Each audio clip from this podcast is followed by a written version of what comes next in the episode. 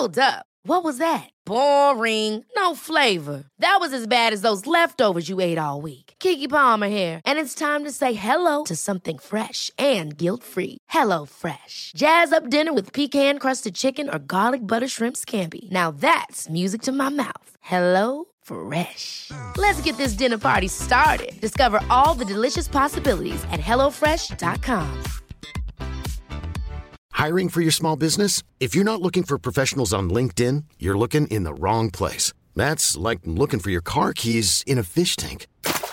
LinkedIn helps you hire professionals you can't find anywhere else, even those who aren't actively searching for a new job but might be open to the perfect role. In a given month, over 70% of LinkedIn users don't even visit other leading job sites. So start looking in the right place. With LinkedIn, you can hire professionals like a professional. Post your free job on linkedin.com slash achieve today. Millions of people have lost weight with personalized plans from Noom. Like Evan, who can't stand salads and still lost 50 pounds. Salads generally for most people are the easy button, right? For me, that wasn't an option. I never really was a salad guy. That's just not who I am. But Noom worked for me. Get your personalized plan today at Noom.com. Real Noom user compensated to provide their story. In four weeks, the typical Noom user can expect to lose one to two pounds per week. Individual results may vary.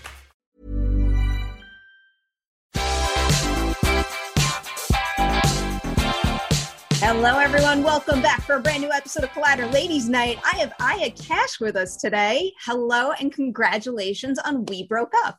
Thank you. Thanks for having me. So, for all of you out there, the movie is now in select theaters, and then you're going to be able to catch it on VOD and digital on April 23rd. But before we get there, you know what we do. We go back to the beginning. So, my first question for you, Aya, is what is the very first time you remember watching a movie or show and saying to yourself, I can do that, or maybe I want to do that? I've told this story before. Um, my my dad has either implanted a memory in me, or this is this is real. Um, sometimes, if you get a story told to you over and over again, you start to think it's true. But um, I was watching uh, Star Trek: Next Generation, and around age twelve, and I turned to him and I said, "I'm going to do that someday." And he said he actually sort of stopped in its tracks because I was so serious and so clear that that's what I was going to do. And he maintains uh, that that was about acting, and I maintain that that was about space travel. so you have that moment watching Star Trek. What is the very first moment where you are actually doing it, saying, I- am here. This isn't just something I think I can do, but now I feel it and I know I can. So funny enough, there's actually there's probably an earlier memory that I have, which is at age five, I was in some little, you know, short play at school. Like we all did that as a part of our schooling. And um, I, I fell I was a princess and I ran and I fell on stage. And I got up and I turned to the audience and I said, I'm just so excited to see my face. like, because I was running to the mirror and uh, everybody laughed. And I remember thinking, like, this is cool. Um, so I remember that in terms of performance. And then um, it, wasn't till probably in high school, I remember I was doing uh, uh, we had these Shakespeare competitions, and um, I did a monologue from Midsummer Night's Dream which I didn't know was a comedy. And then I figured out it was comedy. And I remember the first time getting people to laugh at that uh, was, you know, it's addictive. very impressed by that uh, stage falling story. I feel like I would have just like run right off the stage and never come back. well, now I would. Now I like I, you know, try to do UCB uh, is my worst nightmare. Um, but you know, when we're when we're children, we don't have that little judgment thing that's stopping us from playing. That is very fair. So I love asking about the audition process because I am always in awe of someone who puts themselves in that position and can take feedback like that. So earlier on in your career, can you give me an example of an audition high and then also an audition low and how you overcame it? So audition high would probably be my audition for a play called The Pain and the Itch by Bruce Norris at Playwrights Horizons, which is how I got my equity card. So the highs are always the ones you get. Um, and I remember going in, and I hadn't done anything in New York before. Nobody knew me, and Playwrights is really great about seeing new talent and um, you like how I just call myself talent. Um, so I, I, remember going in, and uh, it was a very funny uh, role. And at some point, Bruce said, "How are you with kids?" And I was like, terrible. He's like, because this role has to deal with the kid the whole time. I was like, I don't like kids. And for some reason, my honesty uh, uh, tickled Bruce and didn't stop me from getting the job. But it was very much a moment where I was just being myself and I wasn't trying to get the job by like saying something or doing something that was at odds with who I am. Um, I was just very honest and I had a great time. And that felt good because so much of the time, the, the worst that you feel in auditions is when you are actually not being yourself or you're trying to do something or you're trying to like show them that you're this thing that maybe you don't feel um and uh, and then not getting it. Like it's it's more embarrassing because you're like i just i just like compromised myself and then still didn't get it. Like i feel gross versus the ones where you're like well that was my best and i showed myself and i was honest and i wasn't trying too hard and i wasn't you know whatever uh, and i didn't get it then you feel okay. I lost a dream job last year which was brutal. I, I was testing for it and i was so excited and so in love with the project and I just built it up and built it up. And then I went in, and the whole day I just couldn't shut the fuck up. I mean, I was so, I couldn't stop talking. I was like, I was performing in a way that didn't feel like who I was because I was so nervous. And, and I really blew it. I swear to God, I just, I just couldn't, I just couldn't relax. And people can sense that. And, and then I went and cried for weeks. Well, I feel like the overcoming it part of that is the fact that you have booked a whole bunch of cool things recently. What is it like two TV shows now, new TV shows on the horizon? yeah. Well, I'm just I'm just a little part in First Ladies, which is a Showtime series um, with amazing people, and then This Country, which will be on Fox, which is yes. I'm going to ask you at least something about this country by the end of this conversation.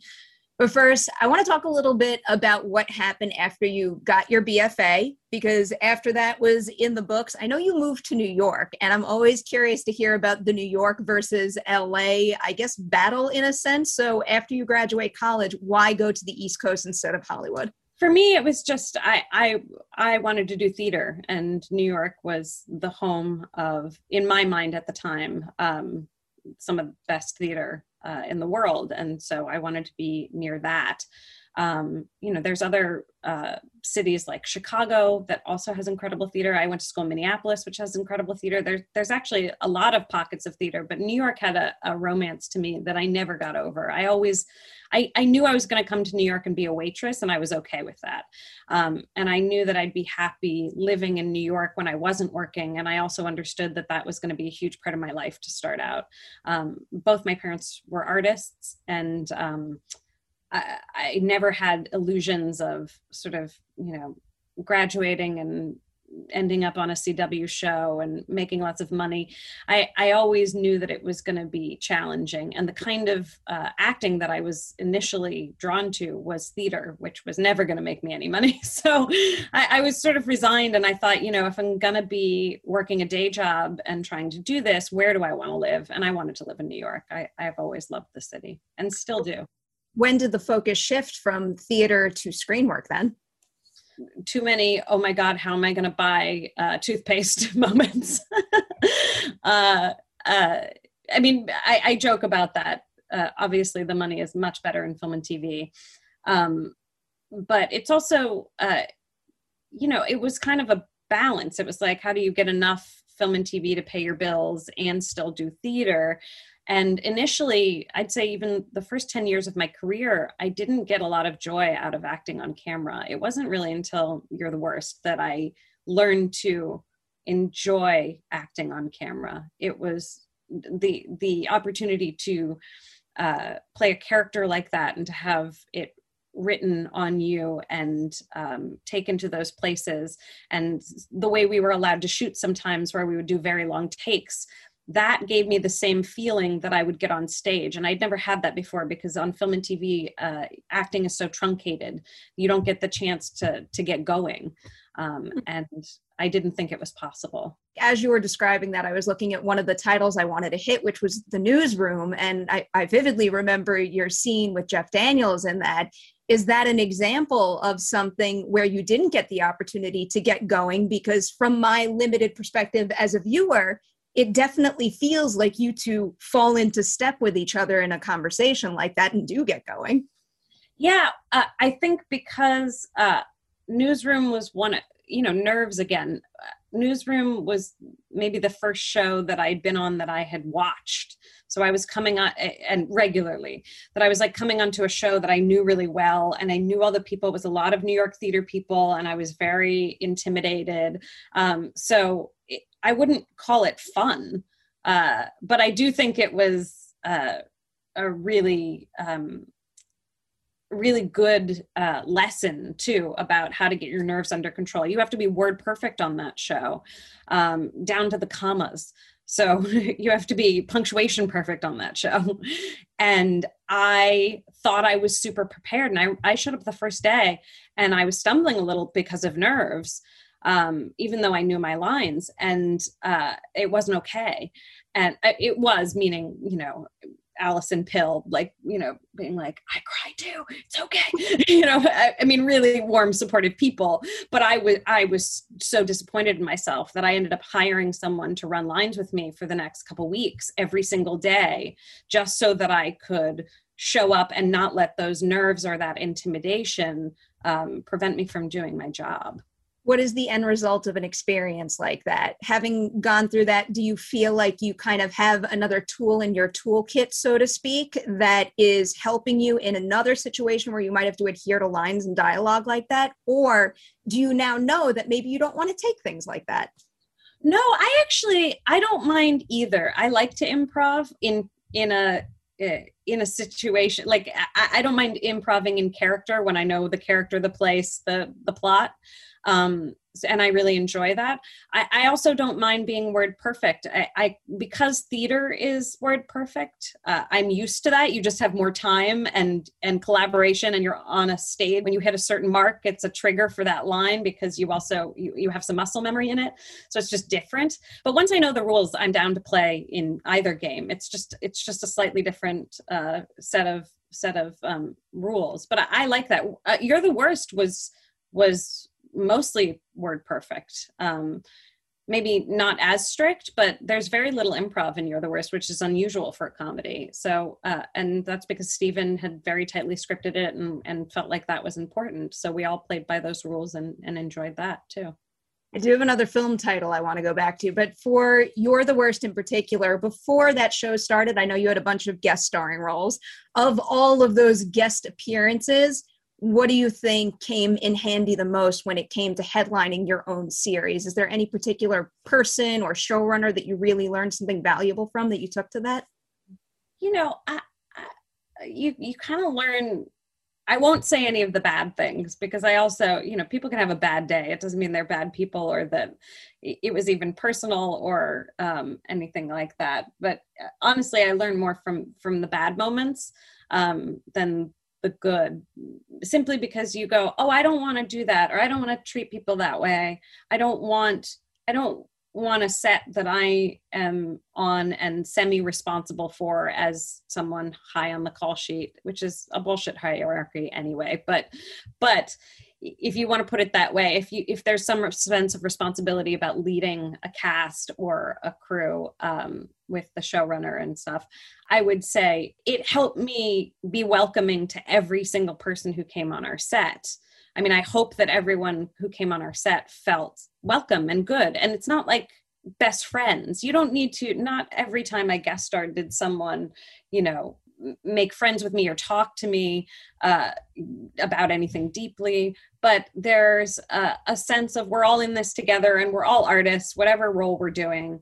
Um, and when people don't treat you like that which does happen um, it, it just feels terrible and there's no reason for it. It makes a better better job and a better show and better art if you're all like hey we're all in this together and i'm not going to look at you like you're crazy if you s- speak to me I wish every single person in this industry had that mentality on every set. We'd all be much happier people.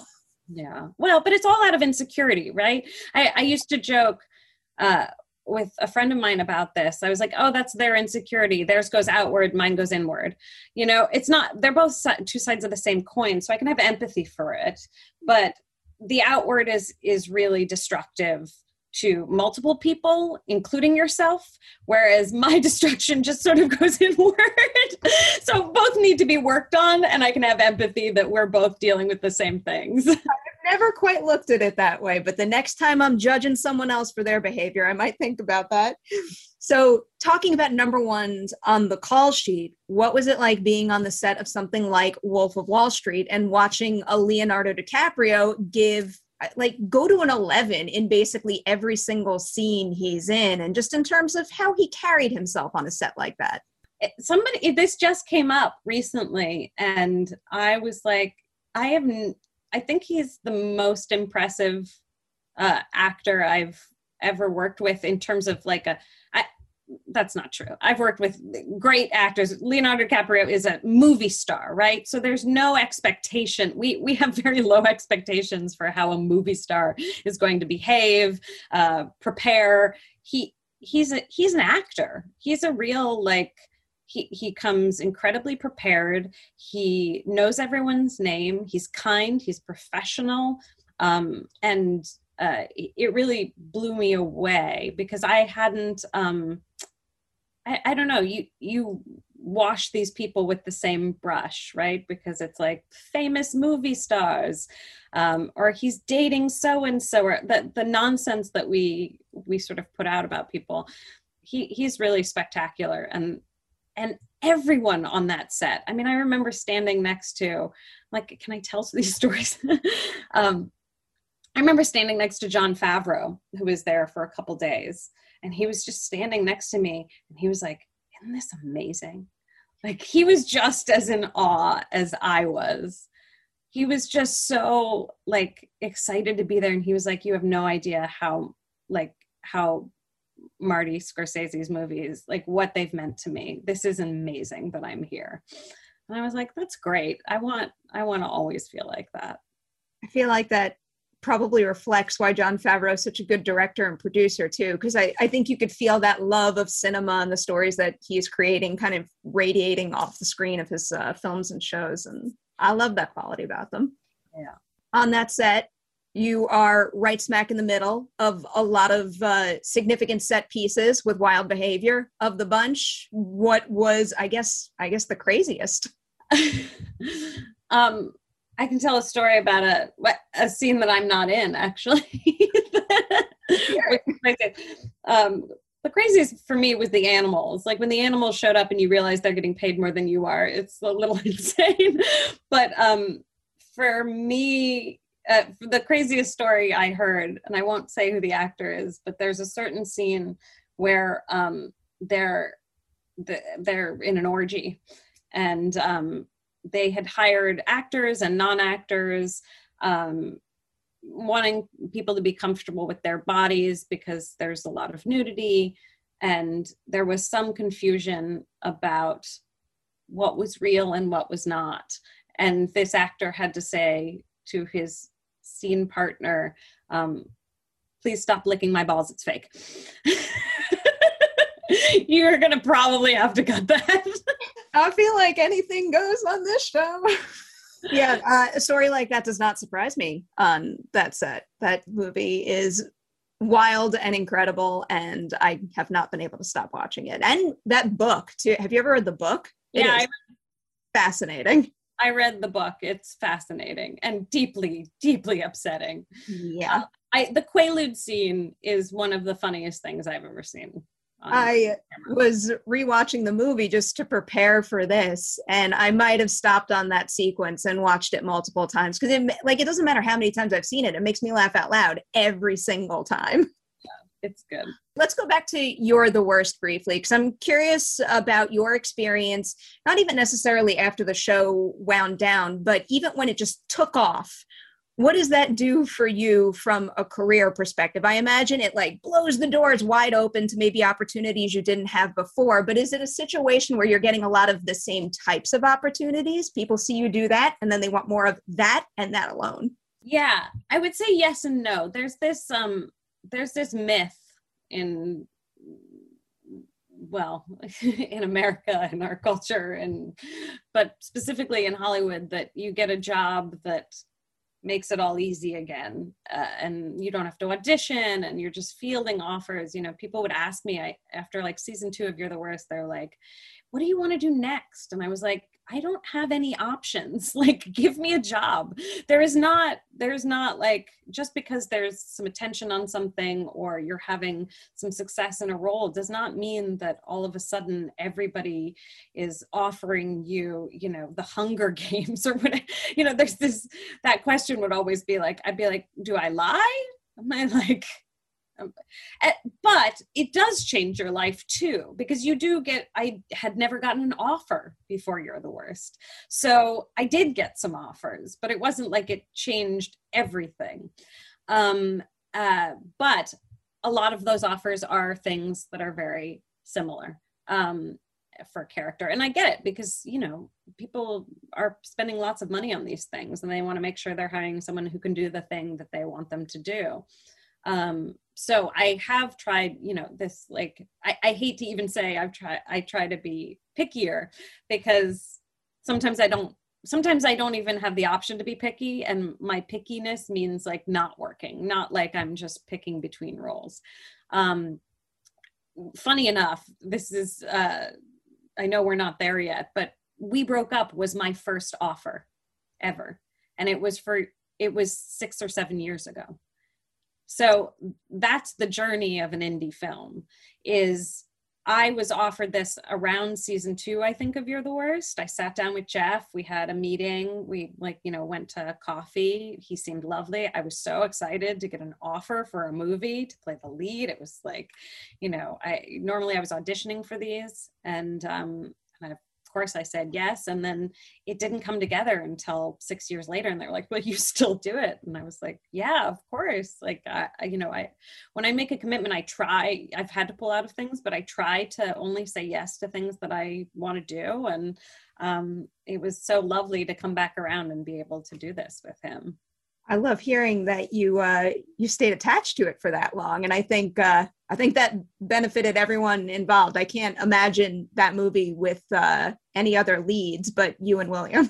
I won't tell you who it was six years ago. Before The Good Place, before you know, the, there was there was someone else attached back in the day, uh, which is just so crazy because you know i don't want to put you in that position but i i truly meant like i can't see anybody else in this movie now I just don't want to get in trouble with anybody. Understandable. I mean, also Will being in it was like uh, he's just the the dreamiest human as well as one of the best actors.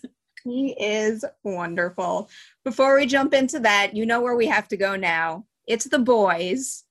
So maybe let's start with can you can you walk us through how the boys was maybe pitched to you. You hear you get this opportunity to join the ensemble of a really hot TV show after season one.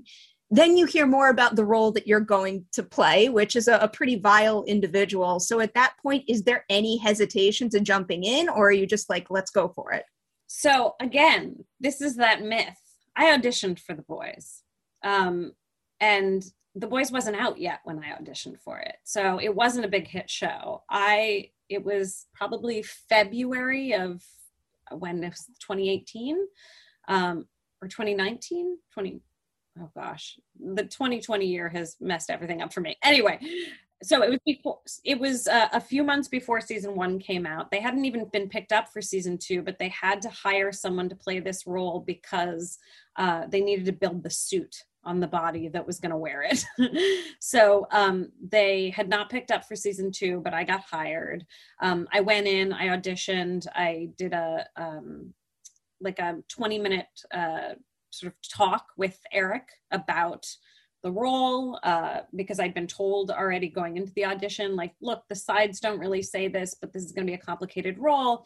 And uh, I have no problem playing deeply unlikable people um, or villains. Um, but obviously, this was going to be something that uh, needed to be handled with uh, intelligence and was um, uh, not going to be glorifying this uh, character in a way that I disagreed with, um, that it would be in service to something.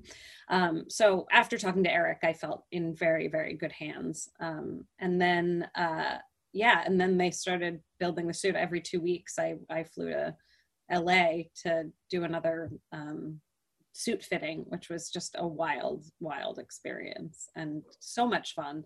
And yeah, as we went through and as scripts came through and I learned more, and Eric sort of told me the arc of the season before we started as well. Um, you know, I I got very excited and nervous because it's a big thing that they were trying to pull off. And, and I, you know, I hope, I hope that we did.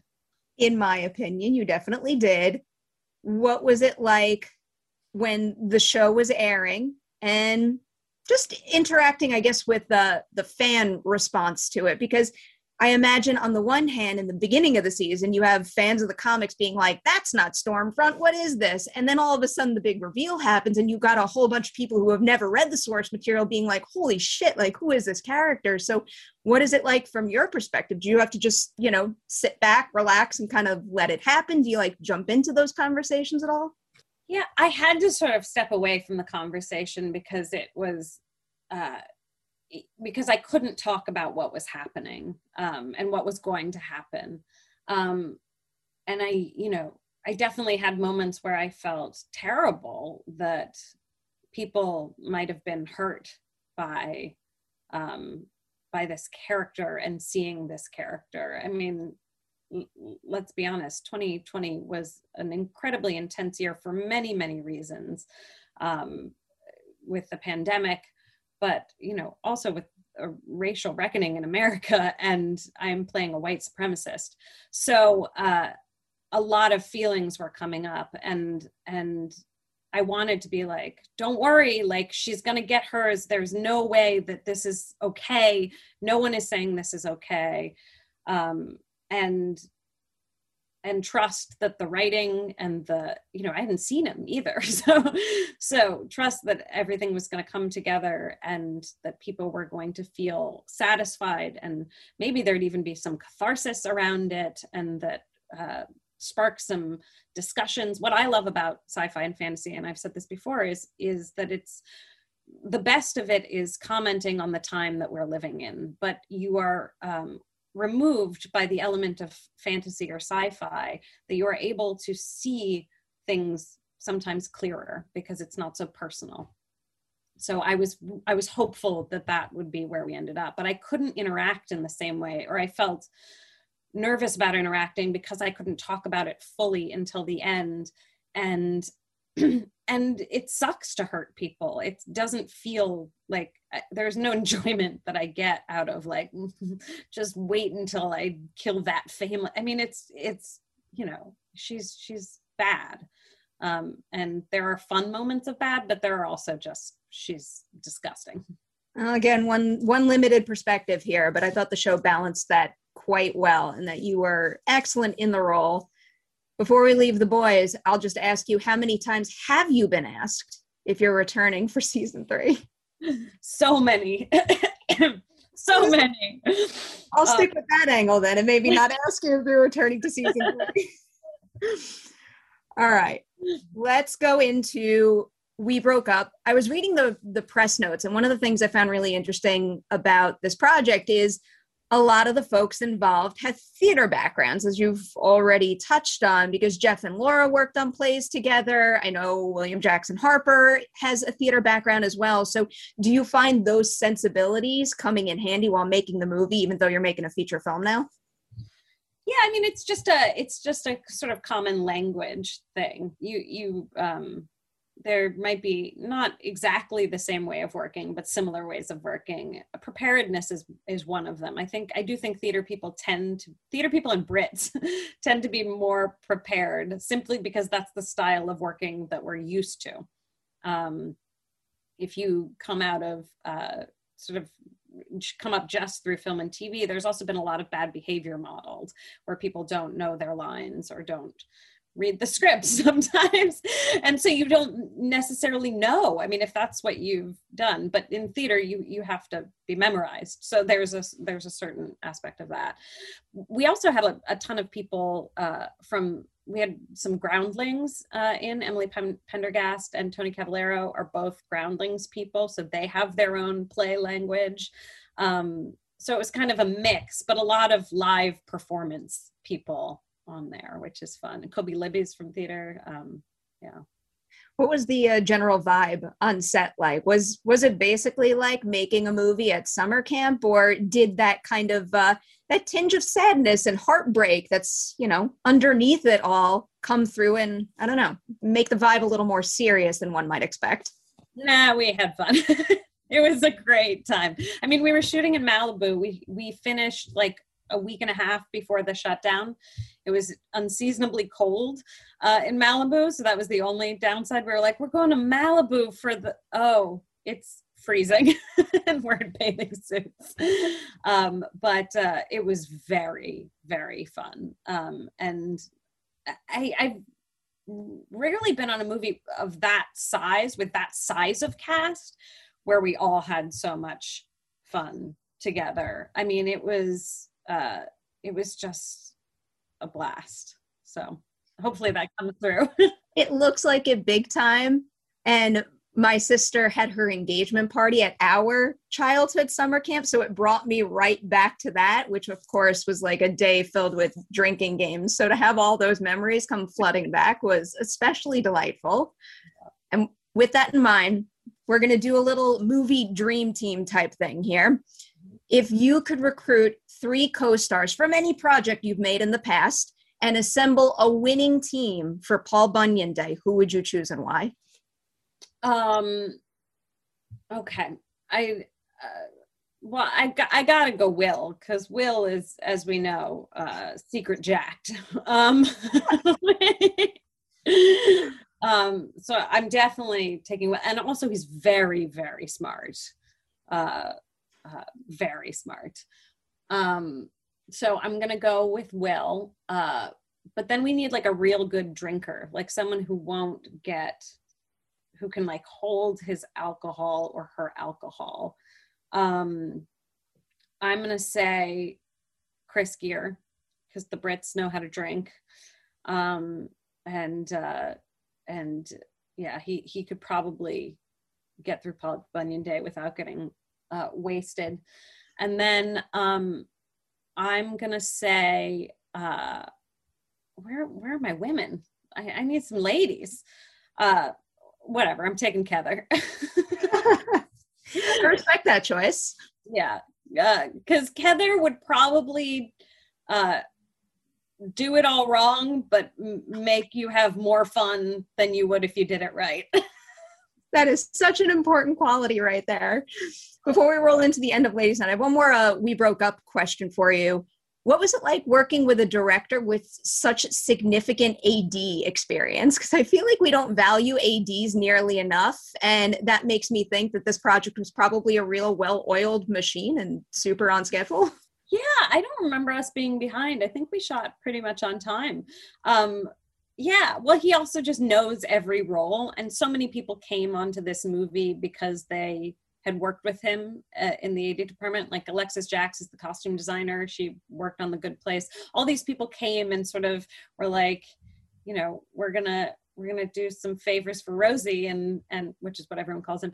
We're gonna we're gonna like show up for him because he'd worked with every department and sort of knows what they need and what's important to them and and that was so lovely. So yeah, it was good. I lie. One more question before we go into the end of Ladies' Night, which is rapid fire questions.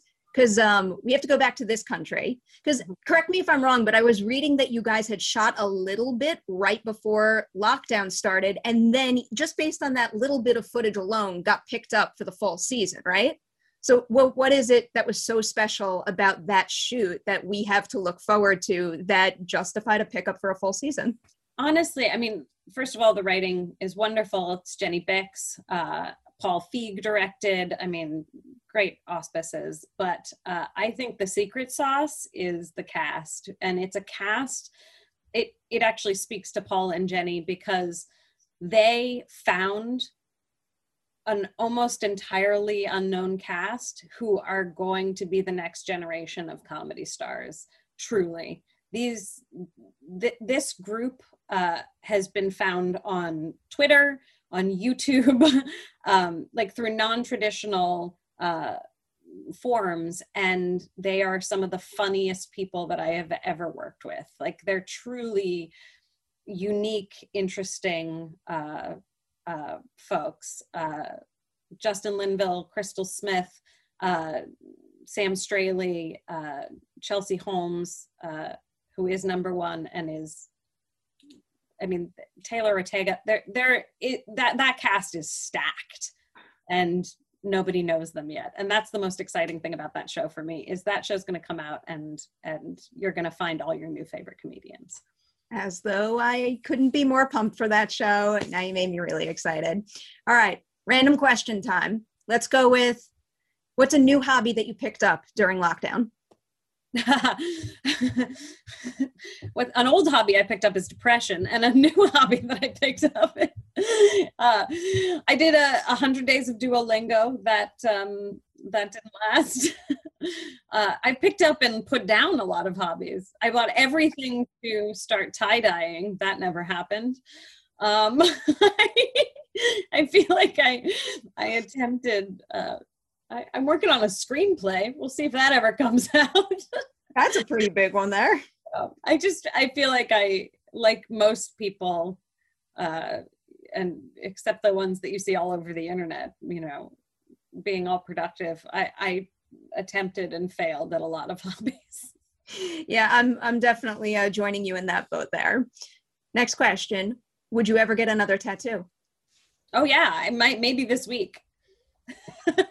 I feel like that's that's my new lockdown hobby is just googling new tattoo ideas every other day.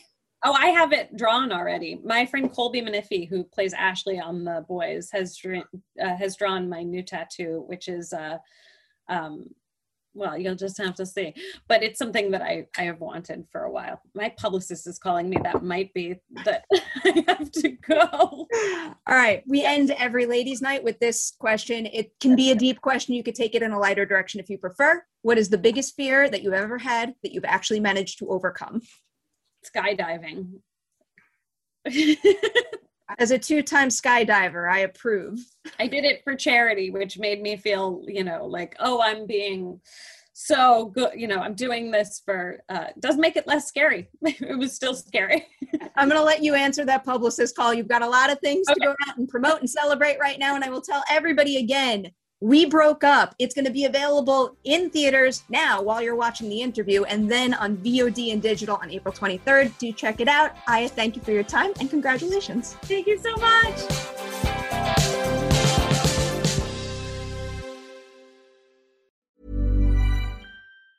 Planning for your next trip? Elevate your travel style with Quince. Quince has all the jet setting essentials you'll want for your next getaway, like European linen premium luggage options, buttery soft Italian leather bags, and so much more. And it's all priced at 50 to 80% less than similar brands. Plus, Quince only works with factories that use safe and ethical manufacturing practices. Pack your bags with high-quality essentials you'll be wearing for vacations to come with Quince. Go to quince.com slash trip for free shipping and 365-day returns. Ever catch yourself eating the same flavorless dinner three days in a row?